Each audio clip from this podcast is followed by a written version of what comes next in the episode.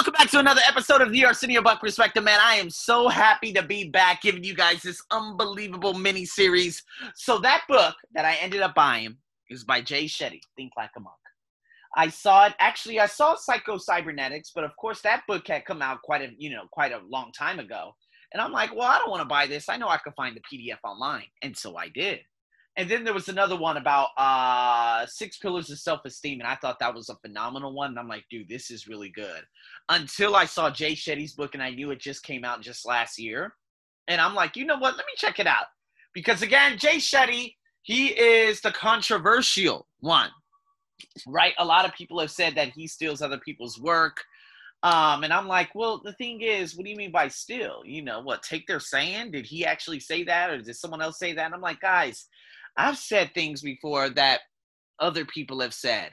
And I don't just sit there like a quote and always quote them. Fuck you. I ain't quoting dead people. And if I quote someone, they gotta give me they gotta give me money. Oh, it's the it's the fact that no, no, no. Again, I'm not trying to like, you know, uh, go up to Jay Shetty and say, Yeah, yeah, Jay Shetty. No, I'm gonna support him. Da, da, da. No, I'm saying like there are times in his videos that he says things and you can find exactly what he said online. He did that with intent, but at the same time, he's not stealing their work he's literally just using a sentence from them without quoting him. That's not plagiarism. That's nothing. And if you think that takes away from everything he has actually done and the whole meaning behind it, you're a pathetic soul. So in saying that, you know, there's some things that he actually, you know, I just I'm on about page eight right now. And this book is phenomenal. It's phenomenal. And you know what? It starts off, okay? And it starts off with this. And I'm gonna hurry up and mention this to you guys so we can go on about our business. But I want to hurry up and read this out. This is from Charles Horton Cooley back in 1902, a sociologist. He said, I am not what I think I am, and I am not what you think I am. I am what I think you think I am. Let's let I'm gonna say that one more time. I am what I think you think I am. So to the other person, I am the person you think I am. That is the story of my life. And when I thought about that and I sat back, I said, that's the story of me living here in Thailand. I'm exactly what other people think I am a drug dealer. That's it. Because I think and I am what you think I am.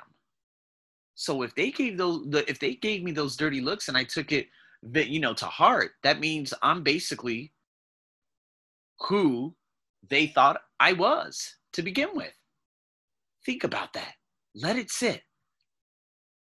Because all these people place those labels on me, those limited beliefs, black this, black that. And finally, after a while, I said, you know what? Wait, I think this all makes sense after hearing that, and I heard Jason Silva say that probably back in uh, what is it, 2016? This is a long time ago, right? And I'm like, it never ringed to my ears until I actually read it out, and I said, dude, this is exactly what has happened with me here in Thailand for such a long time. And so it's all about self-image. So what happens is our identity is wrapped up in what others think of us or what we think others think of us. Right? I'll give you an example. If we think someone we admire sees wealth as success, then we chase wealth to impress that person, right? If we imagine that a friend is judging our looks, we tailor our appearance in their response. To bring it more specifically, he said in the book. Think about it. If someone's looking at you and you're like, oh, he's looking at my shoes. Why do they keep looking at my shoes? Here, let me hurry up and buy some new shoes so I can fit in. See, I am uh, I'm I'm thinking exactly what they think about my shoes, and they think that my shoes aren't good enough, so I should buy some new shoes to tailor their obviously their perception of what my shoes should look like. See what I mean, people? But I stopped living by that four years ago. Why? I don't give a shit about my shirts, my pants, or anything I have hanging in that closet anymore and people look at my shoes, man. I wore some of the worst shoes on the planet. They were like some brown moccasins, right? And I love them, but after a while, you just really couldn't wear them anymore. And so a lot of people you know, they were just telling me like, oh, you know, they're very old, they're very old. I'm like, well, I'm not gonna buy new shoes for you. You can look at my shoes all you want. Don't give a fuck. And I'm not gonna tailor my needs to what you want. But I did before, back in 2015 and 2016 when I was buying all the craziness, buying all those suits. Why? I tailored my I tailored the limiting beliefs to what people may have thought about me. I said, you know what? Let me dress better. Let me buy more clothes. Let me buy things that actually fit me to impress them. I am exactly what you think I am. And so I thought, you know, I wasn't looking the best. I was like, you know what, this shirt and that and this, now nah, I'm to have to hurry up and switch this up. I need to get a little bit better at doing this. I need to be more intentional about this. And I, can, you know, tailor my needs to those people. Are you one of those people who are literally living a life right now for others? That's that's huge. I'm gonna say that one more time. Are you one of those people who are living a life for others?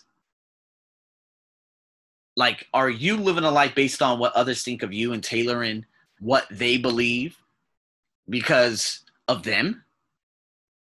This is the beginning of this book. There's a lot to think about because that was huge. I bought all these suits. Even with the suits, I was still a broken soul inside because I had been verbally ostracized for such a long time, even at the bullshit ass company that I was working for for uh, for about three years. And then after a while, man, I'm telling you, 2017, I said, man, I really don't give a fuck how I look anymore. I think one of the big uh, the big drivers was, of course, you know, they wanted us to wear black to commemorate, you know, the late uh, the late um, what is it the the late king of Thailand and I was very, very angry because I'm like, but I am black. Why do you want me to wear black?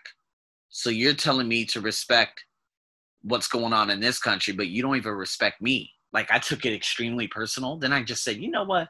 Fuck all these people. I'm gonna wear whatever I want to this location.